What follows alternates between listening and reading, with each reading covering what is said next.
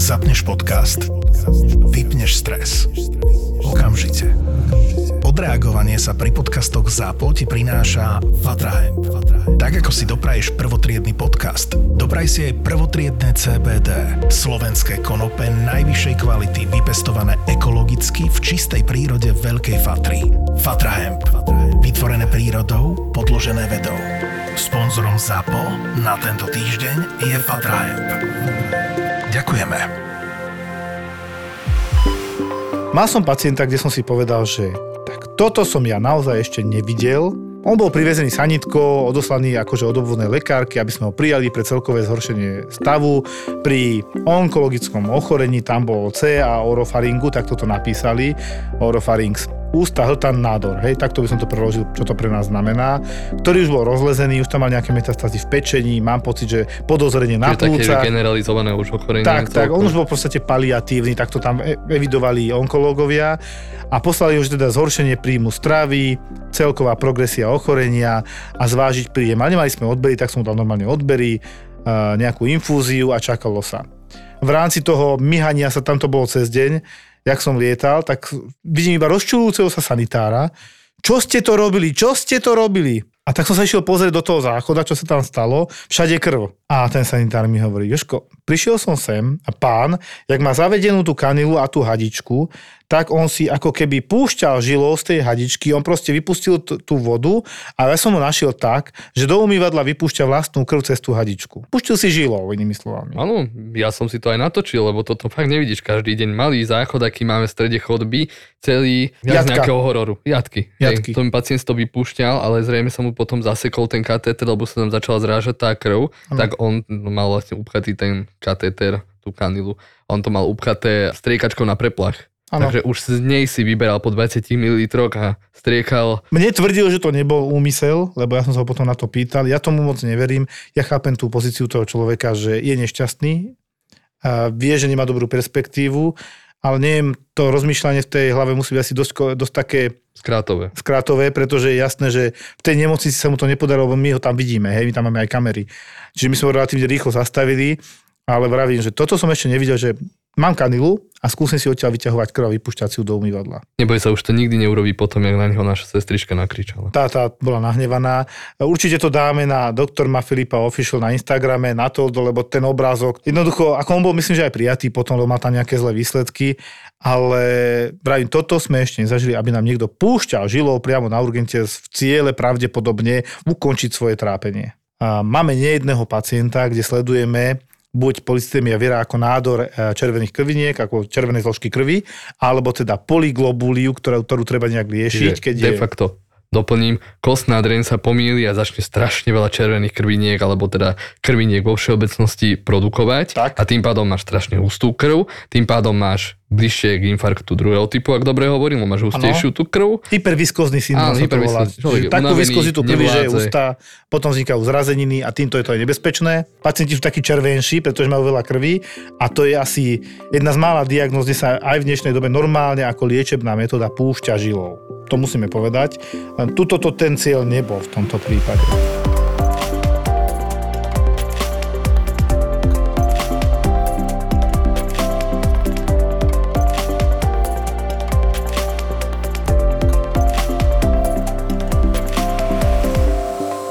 Luky, my sme spolu slúžili vo štvrtok spolu.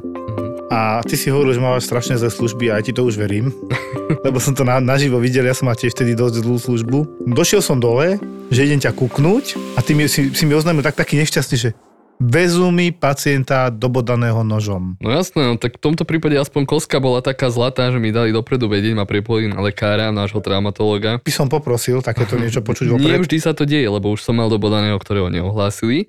Ale v tomto prípade teda mi zavolali asi 5 minút predtým, jak si prišiel, že mi nesú mladého človeka, uh, dobodaného do bruka, prepojili ma na lekára zo záchranky, tak toto funguje. A on mi teda opísal situáciu, že on vlastne nechcel mne volať, ale traumatológovi, lenže ale myslím traumatológovi, ktorý je službu konajúci hore na oddelení a testovaný, lenže dole traumatológ nebýva na našom urgente a hore traumatológ operoval zlomeninu, ktorú som mu tam poslal asi dve hodiny dozadu 10 ročného chlapca. Nakoniec, chvala Bohu, že som ťa tam mal a došiel si, lebo ty máš na každého číslo ako súkromné mobile. No, tak už Tak. som tam 5 rokov a No, som tak primárno. patrilo by sa. No tak išiel taký kolotoč uh, vyvolávačiek všade možne po oddeleniach, aby došiel. Chirurg, čo sme chceli? Chceli sme chirurga, chceli sme traumatológa. Anamnéza bola, že to bolo do brucha, preto Áno, chirurga. a, a paradoxne sme nevedeli, že v akom stave je ten pacient. Alebo aj keby sme vedeli, on sa môže pokašľať po ceste veľmi. A ty si mi tvrdil, že sa nevieš dovolať eh, primárovi operačných sál, ktorý slúžil. Ale uh, tebe sa podarilo to, čo sa mne v živote asi nepodarilo, že v priebehu uh, 10-15 minút, kedy už došla záchranka, som mal v ambulancii jedného, druhého, tretieho primára, ešte pána doktora plus mňa a všetky sestričky a čakali sme vlastne na tú záchranku, ktorá tam ešte nebola. Chicago Hope, naozaj to to tak vyzeralo. úplne, hej, hej. No a doniesie teda chlapca, bledého jak stena, s bodnou ranou, niekde mezogastriu, čiže v tom strednom segmente brucha V vpravo. oblasti pečenia rovno povedzme. Áno, a potom neskôr sme dozvedeli, že vlastne to aj bolo do pečenie a on celkom masívne krvácal, čo si ja pamätám. Áno. Mal ho napadnúť jeho otec, ktorý dopadol, povedzme si, ešte horšie, myslím, že on umrel, že bol prenesený inde do nemocnice. Áno, to som ja ešte volal, lebo doktor, čo došiel zo zachránky, hovoril, že a ešte vám vezú aj jeho otca. Mhm. To bol tiež dobodaný, oni sa navzájom dobodali. A to sa rieši samozrejme, čo, čo sa tam stalo. Ja už som bol taký nešťastný na dispečing, že jak si to predstavujú, že budeme operovať dvoch naraz, veď nemáme toľko aristov, toľko traumatologov Mm. prichystaných, že čo to je. Tak som tam volal a oni, nie, nie, nie, nie, nie to je omyl, ten ide do Trnavy, nebojte sa, hovorím, chvála Bohu, musím vás pochváliť, že toto je dobre zorganizované, lebo naozaj nezvyknú nosiť jasných dvoch pacientov, ktorí sú obidva jednoznačne na operáciu, akutnú, okamžitú, lebo to sú vážne veci. A ty vravíš, že bol teda horší ten otec. Bol, bol, on len umrel potom, no. On bol 5 krát dobodaný, že vlastne bodol syna, vybral nožík, bodol seba do brucha 5 krát, z toho nejaké 3 boli hlbšie, tie vpichy. Tuto ja som nevidel tú ranu, lebo tam nechcel som tam ako keby zavadzať. Cítil som sa tam ako medic v tej chvíli, lebo ja som není moc chirurgický typ, to, to ty vieš, Mhm. ako nejaký ten steh a tak, alebo zašiť ešte ako tak, ale teraz, aby som ja ako internista, hoci na urgentnom príjme pracujúci, teraz pozeral hĺbku rany a čo si o tom myslím, na- keď tam boli väčšie kapacity. Ja som myslel, že práve, že si to videl, lebo si tam stál. Ja som sa išiel pozrieť na tú ranu. Ja som bol no, on- ono tí, tí chirurgovia sú takí veľkí chlapi. Okrem mňa. A nedostal som sa k tomu, že by som priamo videl tú ránu jednoducho a skôr som pozeral tak interne na neho, že či v pohode bude, či budú potrebovať predoperačne akutne alebo nie, čo väčšinou nerobíme, keď to je perakutné. A nedostal som sa jednoducho k tomu, aby som vyslovene videl ránu. A ty mi povedz, ty si videl? Videl? Taká dobrá 4 cm bublajúca, takže asi je čo, Čo znamená bolo. bublajúca? No bublinky, bublinky, áno, bublinky, áno. ú. Dokonca ten chlapec sa aj na to stiažoval, že on jak dýcha, tak cítia, mu to tam bubloce.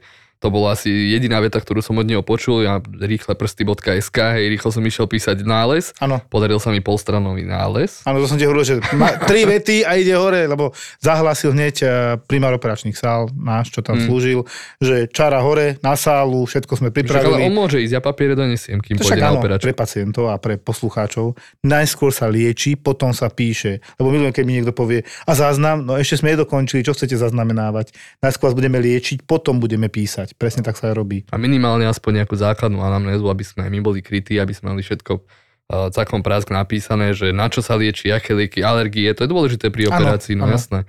No ale ty si potom išiel na isku, No, no a my sme mali vtedy že dvoch sanitárov, čo aj, tr- aj traja sanitári na takú službu, ako som mal vo štvrtok, sú málo, lebo áno. sanitári, čo chodia pomáhať sadrovať, chodia pomáhať na uh, operačky hore, keď je nejaká sekcia na ginekológii, na traumatológii a vtedy v ten deň sa naozaj že non-stop operovalo. To som videl aj na tých uh, chirurgoch primárov, že oni To- sú zničení. tam tá sála išla non-stop celú noc. Išla, no a dvaja sanitári ostali u nás uh, dole, uh, na internom bolo veľa, behali hore, jeden išiel operovať a vlastne sme nemali sanitárov. A ten mladý bol na operačke, dobodaný, potreboval krvné konzervy, však my sme zobrali aj krv na krížovú skúšku, to už po novom teraz berieme rovno na urgente. Áno, to sme vybavovali, že aby To sa toto áno. dalo. No. A chvala sa to darí, aj dosť to urýchluje veci, čo ja počúvam od lekárov. Mali sme krv, krvnú skupinu, krížovú skúšku, všetko.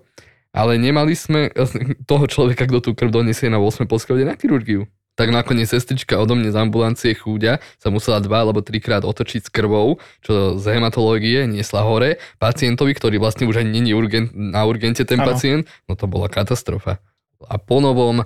Neviem, či teraz už sú nejaké uh, pochrípkové stavy alebo čo, ale každý deň mi sanitka donesie starších ľudí, buď z domov dôchodcov, alebo aj z domu, s gastroenteritidami. Áno. Dobre, teraz si budem trošku uh, chopať do svojho, ale čo je to za, za akútne brucho, ktoré má 3 dní horúčku, 2 dní hnačku a zbracia. Mm. A, a nebol, je nebolestivé. Proste cítim len také krče okolo pupka. No dobre, ale stolica odchádza, metry odchádzajú. Už to není tá jedna z najhorších akutných e, príhod Áno. náhlych. A nebolí ma slepečo, nebolí ma žlčník. Dokonca ten štvrtok všetci, ľudia, čo došli s takýmto bruchom, bolo ich 5, ja som do rána robil, však si to videl. Všetci mali, už boli po appendektómii, cholecystektómii, v tom bruchu som naozaj nemal čo nájsť a došli s tým, že som im dal infúzku a dietu. A išli domov. A išli domov. Ja chápem tých ľudí. Aj teraz sme mali my salmonelózu, myslím, nakoniec 200 CRP, čo bolo teda aj na príjem. Ja som to tlačil potom do Trnavy, lebo všade nie sú lôžka. Marec, apríl to proste tak býva, to sme si hovorili. To bol chlap, okolo 50, relatívne dobre vyzerá. Tiež som sa čudoval, že na čo sanitka pre hnačky. On dával ale zelené tie hnačky, čo teda smrdí tou salmonelou a že obvod na niečo vykultivoval a my sme nemali výsledky. Ale potom, keď sa pozrie na toho pacienta spätne, že to bol chlap, ktorému pred dvoma mesiacmi robili koronarografiu, čiže mu pozerali cievy na srdci v nejakom kardiocentre, s tým, že tam našli jednu na 60-70% zúženú a župchatú, urobili teda e, samotný zákrok, balónikovú metódu, hej, čiže intervenciu a bere sa to ako pacient, ktorý buď prekonal, alebo skoro prekonal infarkt, tak toto povedzme. Čiže rizikový s koronárnou arteriovou chorobou, čiže ochorením tepien na srdci. On ti mal 200 CRP a hovoril, že mal 10 značiek, vysoké teploty a bol vyslabnutý strašne. Ale tak to vyzerá dobre. Čiže ja občas chápem, že to donesú, on sa to dá všetko zaobaliť. Čo mňa ale fascinuje, že to donesú na chirurgiu. A on mal také krče, ale to brucho si len prehmátaš a zistíš, že tie krče má raz za čas, čo je úplne normálne pri gastroenteritíde, zápale žalúdka čriev, väčšinou infekčného pôvodu v tomto prípade, hej, tak Jasné, že občas krče má a pobolieva, ale ja nemám problém to prebrať na internej ambulancii, keď to vyslovene, lebo zase môže byť toxické megakolon, to som aj tiež nedávno na oddelení. Komplikácie infekcie. Týchto, týchto pacientov je naozaj veľa, my si, my si musíme odselektovať, kto je na príjem, kto nie je na príjem, lebo niekto má CRP 20 a vôbec sa nemá až tak zle, len je vylakaný, ale niekto má CRP 200 a naozaj vyzerá zle a už možno aj zlyhávajú obličky, že má 300-400 kreatíny, to je ten obličkový parameter, a ten patrí do nemocnice. A takúto pani sme mali aj na internom a už to prešlo až do toxického megakolon, vysvetlím. To črevo už potom tak nafúklo v rámci toho zápalu, už nebolo funkčné, že tam hrozila operácia pre subileus ileus, že je priechodnosť. No, čiže ono sú to veci také na hrane vždycky, a aspoň tie odbery väčšinou zvykneme spraviť tú infúziu dať. A áno, ako ty správne vravíš, 9 z 10 vôbec nie je na hospitalizáciu. Len tu, mi zase chýba to, kde boli tí obvodní, prečo tí Presne pacienti tak. neboli vyšetrení normálne, prečo nemajú nejaké základné odbery. Úplne základ. Presne ako sme aj teraz pacienta, ja voľne prejdem, Wegenerová granulomatóza bola hlavná diagnoza toho pacienta. Bola aj u obvodného, ale teda neurobili mu žiadne odbery, nič. A jeho problém bolo, že mal len od piatka teploty, to už bolo v tejto, to bolo včera tento pacient, ktorý mal teplota, nejaký zápal bolesti, klbo, svalov a bol unavený, nič iné. A nebol v tak zlom stave v tej chvíli. A, ale on ti mal pred dvoma dňami výsledky nejaké od, neviem či internistu, či od koho, že 200 CRP. Až teda, aby sme ho prijali. Tak ja pozerám, že no dobre, to CRP je naozaj vysoké, ale on nevyzerá tak zle. A že a čo ste si... A mne až potom on začal pridávať tie informácie. On ti mal, ty sa tiež, som ti to ukazoval, že žije len tri lieky, aká paráda, lebo pre internistu začať písať lieky, tak dúfa, že ich napíše 3-4 a je to, lenže zrazu mi otočil stranu a tam bol ďalších 12. Takže dobre, tak ideme A- vypisovať. A5 strana a tri riadky a na druhej To, strane to úplne bol chlap, ktorý No. mal toľko liekov ako 80-ročná babka s 30 diagnózami. Naozaj takto. Lebo totiž to, veľký zápal v tele, vysvetlím za chvíľku, čo to je tá Wegenerová granulomatóza. On si navýšil kortikoidy, ktoré užíval, lebo sa jedná o autoimunitné ochorenie, čiže vlastná imunita ti likviduje niečo, za chvíľku si poviem na záver. A on si pomohol, lebo jemu za dva dní kleslo to CRP, ten C-reaktívny proteín, marker zápalu z 200 na 40. Čo on povedal, že je paráda, že on má bežne do tých 10, to je v pohode. A on sa tak tešil, že áno, on sa aj cíti lepšie, len on sa tešil kvôli tomu, že jeho už eh, nastavovali a veľmi chceli dať na biologickú liečbu. Čo to je? To sú väčšinou monoklonálne protilátky vyrobené umelo, cez myši a tak ďalej. To je dosť komplikovaná metóda, ale veľmi drahá liečba. ktoré blokujú nejaký ten chybný No, buď ďalšie imunologický protilátky, dej, hej. alebo nejakú imunitnú odpoveď. No. Čiže buď protilátky proti protilátkam, alebo protilátky proti Čiže nejakému... riešime problém, netlmíme len imunitu. Čiže, ale je to strašne drahá liečba, ktorú musí schváliť poisťovňa a tak ďalej. Nesmieš mať nejakú infekciu a on teda on v tej chvíli mal buď nejakú infekciu alebo relaps toho ochorenia. Čo je to vegenerová granulomatóza? Tak sme si už pozreli, lebo však my sme najmudrejší na svete s Lukým, že aj my môžeme niečo nevedieť. Jedná sa o ochorenie ciev, kde dominantne sú postihované malé a stredne veľké cievy a väčšinou obličky, glomeruly a plúca a dýchací systém. Čiže Tak aj sa to horné dýchacie cesty. Horné dýchacie cesty, tá, tak to začína. V princípe je to tzv. nekrotizujúca vasku- vaskulitída, čiže tie cievy sú tak napádané, že potom odumierajú, krvácajú. To je problém. Preto tí pacienti majú často epistaxy, krvácanie z nosa, vykašliavanie krvi, Hematúrie. hema, presne tak, krv v moči nájdu a sú kvôli tomu sledovaní, lebo vlastne napadajú dosť dva dôležité systémy orgánov, plúca a obličky, hoci sú dva páry, ale obidva páry sú napádané, ale aj horné dýchacie cesty. Ono to vyzerá, ako keby ste mali pravidelné zápaly dýchacích ciest, niečo s močom, pozerá vás nefrológ, oblič, obličkový lekár vás sleduje a vlastne tie obličky sú aj taký, keď som si to pekne tak ešte potom pozrel, marker prognózy ochorenia. Lebo bez liečby tam bolo jasne napísané, ja som to aj tomu pacientovi, tak som si ho sadol, aby som presne vysvetlil, že 10 rokov sa liečite na toto. Ono to niektorým chýba také polopate vysvetlenie, čo vám vlastne je.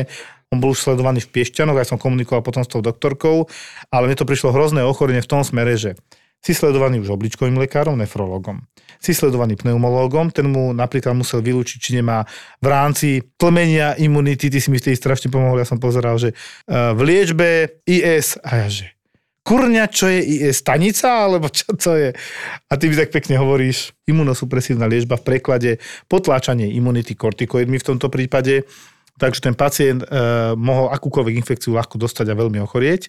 Kvôli tomu on mal ma- užívať po poslednej hospitalizácii v Piešťanoch pravidelne antibiotika a on to teda užíval týždeň, lebo to nepochopil. V tej správe to bolo, nebolo mu to asi povedané, takže on týždeň užíval a potom neužíval profilaktickú dávku biseptolu antibiotík a on sa vlastne vyliečil sám, sme zistili.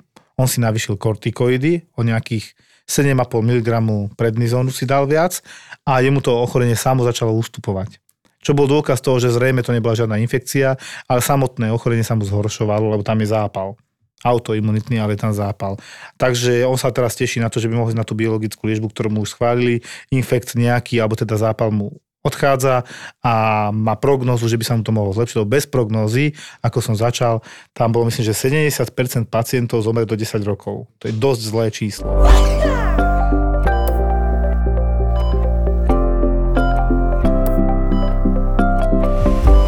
To nebol jediný dobodaný, čo sme mali v službe, e, ten mladý muž, ktorý Veru nie. prežil si povedzme, lebo prežil, na rozdiel bohužiaľ od oca. A ty si hovoril, že si mal také, takého dobodaného, ktorý tak dosť zvláštne sa dobodal.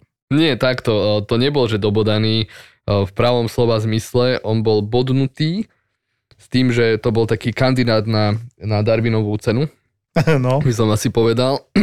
Vygooglite si, kto neviete, čo to je. Ale mladý človek o tretej nad ránom, 19-ročný, popíjal s kamarátmi. Pred rokom bol v inej nemocnici ošetrený pre bodnú ranu na lítku pravej dolnej končetiny, Mhm. pre predstavu. No a ten deň pil s kamarátmi a rozprávali sa o tom, ako sa mu to stalo. A kamaráti mu nechceli veriť, že on vlastne nejak šermoval s nožom a nechťac si bodol do pravého lítka, keď nedal pozor. Asi nebol tiež tedy triezvy, hej? Nebol, jasne, že nebol. No, no a teraz uh, im vlastne opisoval, ako sa to stalo. Znovu chytil nejaký nožík a to pomerne, pomerne akože veľký nožík. A znovu začal šermovať. No a zase nedal pozor a pichol sa do druhej nohy do lítka. Ale tak nešťastne, že to individuum uh, opité si preťalo dve tepny uh, predkolenia, čiže dosť výrazne krvácal a on sa na tom zabával. A sanitkou prišiel? Sanitkou tlakový obez tam mal naložený. Tá noha bola od toho tlakového obezu ubledá nižšie. Čiže dosť, dosť zle a tá rana bola dosť hlboká. Ostriekala makaru, tak som vedel, že tá tudy cesta nevede. A zavolal som traumatológa, traumatológ však to zašijeme uh, normálne dole niekde. Otvoril som mu to, na jeho vyšplechla krv, tak povedal, nie, tak ideme na operačku. No a takto pán dopadol, že duší druhú nohu, ale už mi slúbil, že už viackrát sa s nožíkom hrať nebude. Niekedy má uh, 3,5 promile, to vieme, že mal 3,5 promile, lebo sme brali krv na si mu chladné Mhm. zbranie, hej? Hej, hej. Ja som spomínal, že som išiel vtedy za tebou z najťažšieho predoperačného interného vyšetrenia, aké som kedy robil. To som robil 3 hodiny asi, lebo ja som telefonoval, volal, riešil ako 39-ročný chalan, hej. Taký pevnejší trošku, ale ťažko chorý, ale že ťažko chorý. Tiež mi dlho trvalo presne zistiť, čo mu je našťastie, bol pár týždňov predtým eh, tuto v Cinre, v Bratislave, kde sa snažili mu zachrániť dolnú končatinu. No vysvetlím. 39-ročný pevnejší chalan s veľmi komplikovaným diabetom druhého typu, s komplikáciami už asi všetkými, ktoré diabetes dokáže vyrobiť s ischemickou chorobou srdca, čiže cievy na prd, s tým, že mal ešte kardiomyopatiu, čiže to, čo my hovoríme, to vláčne srdce nie je úplne dobre funkčné. Posledná ekčná frakcia, myslím, že bola okolo 35, čo je taká polovička normy, hej, keď to tak poviem, to je to vytlačenie, koľko vytlačí ľavá komora. Čiže asi o polovicu uh, Približne polovici oproti bežnej populácii vo svojom veku určite. A ešte k tomu mal, a to bol asi hlavný problém, on mal takmer úplnú ischémiu, nedokrvenie, cievy, ktorá vyžuje celú pravú dolnú končatinu. Myslím, že to bola femorálka, ak si dobre pamätám. To sa chcelo riešiť v tom Cinre, v Bratislave kde sa to ale veľmi nepodarilo, lebo teda tam vznikajú nejaké spazmy tej cievy, také krče a oni sa snažili to proste cez cievný systém sa k tomu dostať, opraviť to, nedarilo sa. Indikovaný bol na bypass, ale na, na základe toho, že už mal čierny palec na tej pravej dolnej končatine. Čiže gangrena Gangrena, presne tak. Najskôr bola dlho suchá, ktorá sa pozoruje, sleduje antibiotika a tak, ale teraz už vlhká, ktorá už potom ide do tela a robí otravu krvi. No a ten pacient proste polymorbidný, ťažko chorý človek, mladý, ktorý, keď to aj budeme rezať, tak to budeme rezať salámu, ako salámu, že stále vyššie, lebo sa to nebude hojiť. Mal okolo 40 cukor, keď došiel, potom 30 po liežbe a tak postupne to klesalo. Potreboval som si robiť ďalšie vyšetrenia. Dúmal som nad tým, že ako to urobiť tak, aby o tú nohu neprišiel a zároveň, a keď budeme rezať, tak iba raz a nie 6 krát, hej, lebo bez tej cievy sa nepohneme. My mu potrebujeme dokopy tú cievu v tej pravej dolnej končatine, aby sa mu mohlo zahojiť to, čo mu tam budeme operovať, to sa nezahojí. Plus teda cukor, ktorý je veľmi vysoký a nevyživuje tie cievy, no komplikované. A teraz som s tým primárom chirurgie tak intenzívne komunikoval, on by najradšej, keby šiel ku nám, hovorím len keď pôjde ku nám, už nikto nezoperuje potom ten čierny prd zase a bude to komplikované. Cel, strašne komplikovaný človek v tomto smere. A ja som aj vyvolával potom zádisko, že prosím, neoperujme ho hneď, urobme nejaký malý odklad, zastabilizujme, čo sa dá. On nám teraz akútne není v takej otrave krvi, že by išiel hneď zomrieť, on tlak mal dobrý, dokonca ani kyslé prostredie v krvi pri tom diabete nemal a pri tom zápale Takže som si povedal, že zmeňme antibiotika, lebo mal tam tie isté antibiotika asi 3 týždňa, to sa mi zdalo už zbytočné. Tak sme prešli na silnejšie, ktoré idú hĺbšie do štruktúr. Potom teda som vysvetlil Mademu, že toto tu není sranda, tak aj plakala tak, lebo mal som pocit, že to nepochopil. Potom som volal s kolegom z Cinre, ktorý ho prepúšťal, ktorého poznám a tiež mi hovoril, že on tam tiež veľmi nechápal, o čo sa tu jedná, že on môže prísť o celú pravú dolnú končatinu, že by operovaný bol nad kolenom. Dosť zle na 39-ročného chalana a ja som si tak ako, že fakt som sa s tým hral, hral, vyvolával áro, cinre, primár chirurgie, komunikovali sme, dať ho na isku treba, sledovať. Sice výsledky akútne dopadli celkom dobre, ale dlhodobá prognoza veľmi zlá. Hlavne mi išlo o tú pravú dolnú končatinu, lebo každý človek, ktorý príde o celú končatinu, to je problém, hej menej sa hýbeš, ak sa hýbeš, plus tie ochorenia, ktoré mal. Takto som sa trápil a potom som bežal za tebou s tým, že pre mňa najťažšie interné predoperačné vyšetrenie, aké som kedy zatiaľ robil, z pohľadu to, že to bol mladý človek, ale strašne chorý a chcel som, aby, aby bol funkčný tá kvalita života, o ktorej sa vždy bavíme ešte. Moderné nemocničné priestory, jednolôžkové izby v hotelovom štandarde, či robot, ktorý operuje pacienta. Znie to ako sci-fi? Čo ak vám poviem, že toto všetko nájdete v novej nemocnici Bory, ktorú Penta otvorila na Bratislavských Boroch a kde je zdravotná starostlivosť dostupná pre všetkých pacientov úplne bezplatne. Postačí vám len kartička poistenca. Hovoríte si, to akože bezplatne? Nie iba pre horných 10 tisíc? Nie, nemocnica Bory je tu pre vás. Pre horných 5,5 milióna. Penta. Zlepšujeme zdravotníctvo.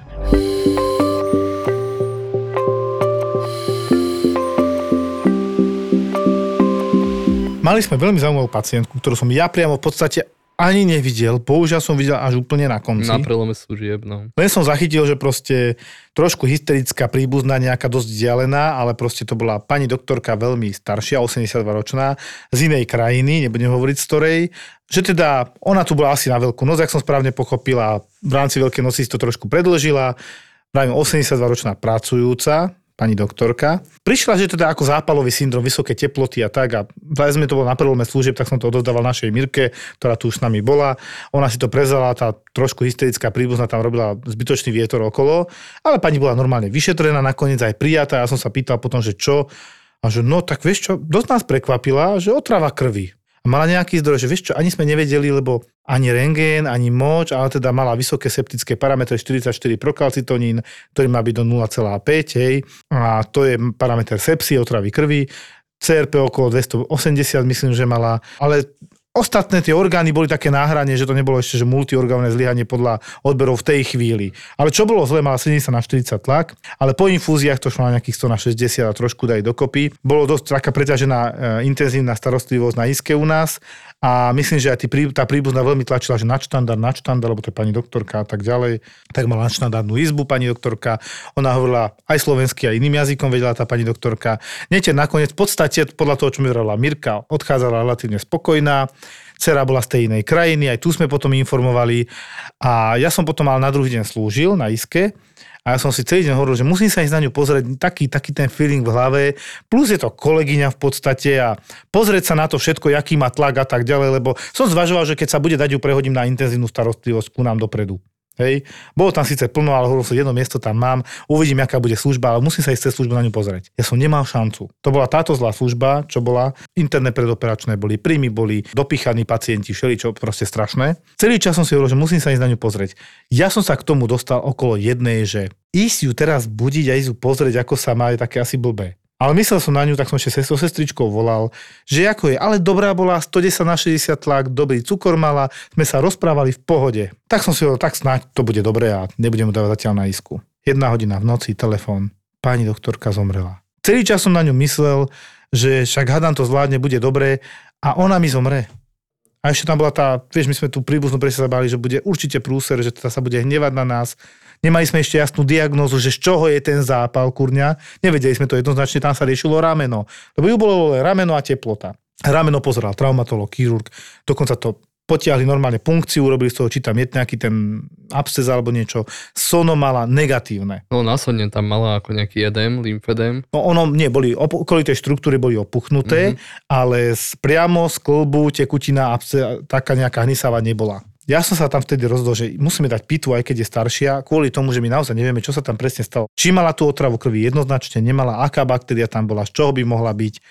A ja som v podstate nevidel, ja som videl, až keď som prišiel ku nej ako ku, bohužiaľ, mŕtvej, s tým, že už mala škvrny po tele a to už bolo proste asi pol 3 hodinu podľa mňa po. Tak išla na pitvu. Súhlasila s tým aj dcera, ktorá bola v zahraničí, ktorá bola tiež doktorka. Výsledok nás prekvapil, to, to nám volal, keď sme boli spolu v službe cez deň a volá nám patológia z Nitry, pán doktor. Ja som tam riešil ešte kopec vecí, vieš, to je to presne, že kto to bude platiť. Našťastie sa ukázalo, že platiť to bude Slovensko normálne, lebo to je bývalá štátna občianka a tak ďalej, takže to sa vybavilo. Potom, že teda či nebudú veľmi príbuzní nahnevaní, že keby sme dali pitvu, že však dobre staršia pani, ale súhlasila aj tá pani doktorka Cera, že teda pitvu dobre a ju to zaujíma, čo, čo sa vlastne stalo. Ty si mi potom povedal dôležitú informáciu. Mm, že tá pacientka mala škvrny na chrbte, to myslíš? Také, také nejaké kožné ochorenie. Áno, ale ja som ho fakt videl iba z dverí, čo 3 m 4 odo mňa bola, jak ju otáčali na posteli. Tak si ale si ja som si čítal potom nejakú správu, čo mala a tak, lebo však ja mňa takéto ako celkom baví.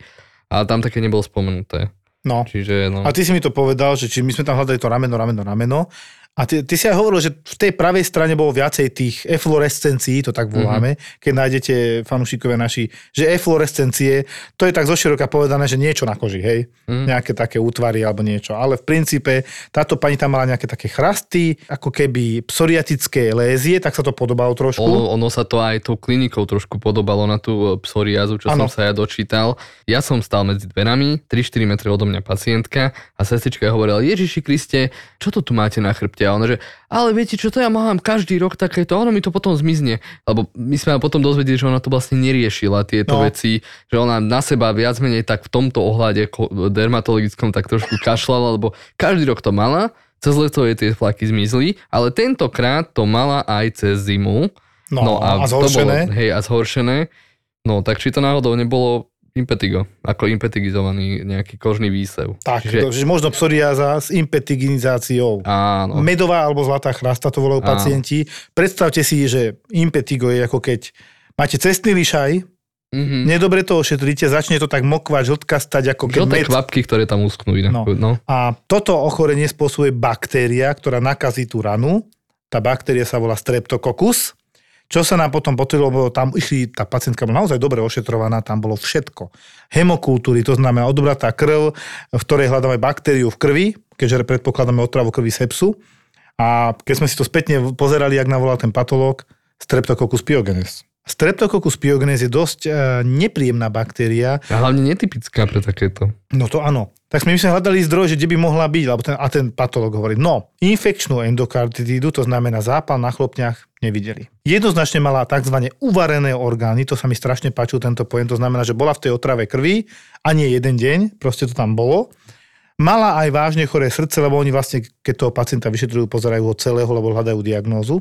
Mohlo to byť takto náhle, že dostala možno infarkt druhého typu pri sepse, lebo že mala dosť pozužované cievy, tepny na srdci na 90%, čiže ona si koledovala do pár rokov určite o infarkt, aj bez tohto, tohto ochorenia, čo sepsa určite potlačí smerom dopredu, že sa to urýchli.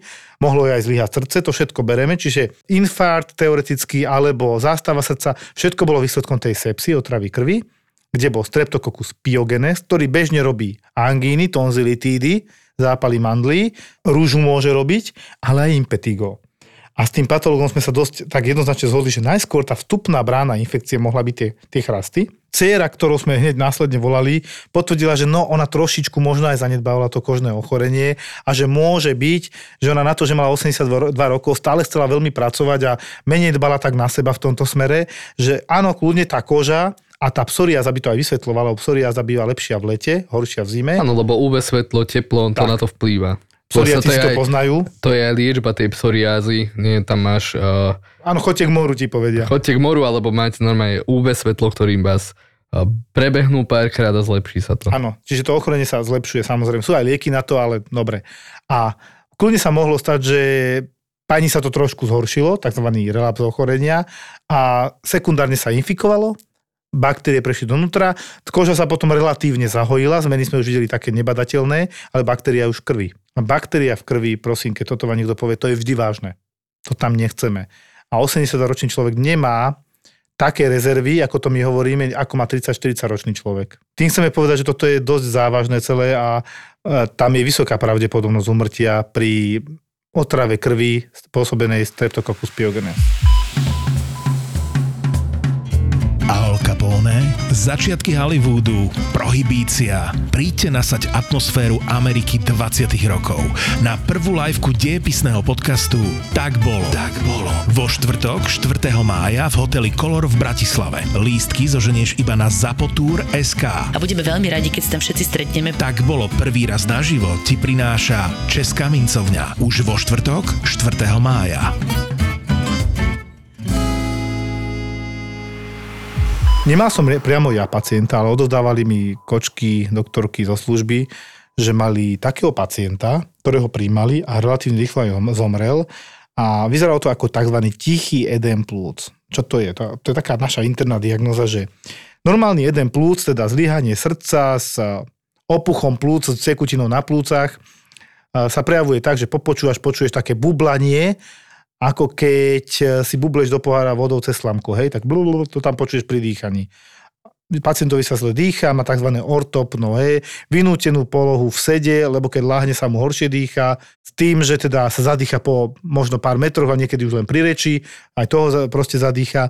A to je všetko spôsobené zdýhaním srdiečka a vodou na plúcach. Ale existuje také, že je akútny, tichý, že my to nepočujeme, ale tak tušíme a čakáme na výsledky krvi a na rengen, že to hneď nepočuješ jednoznačne.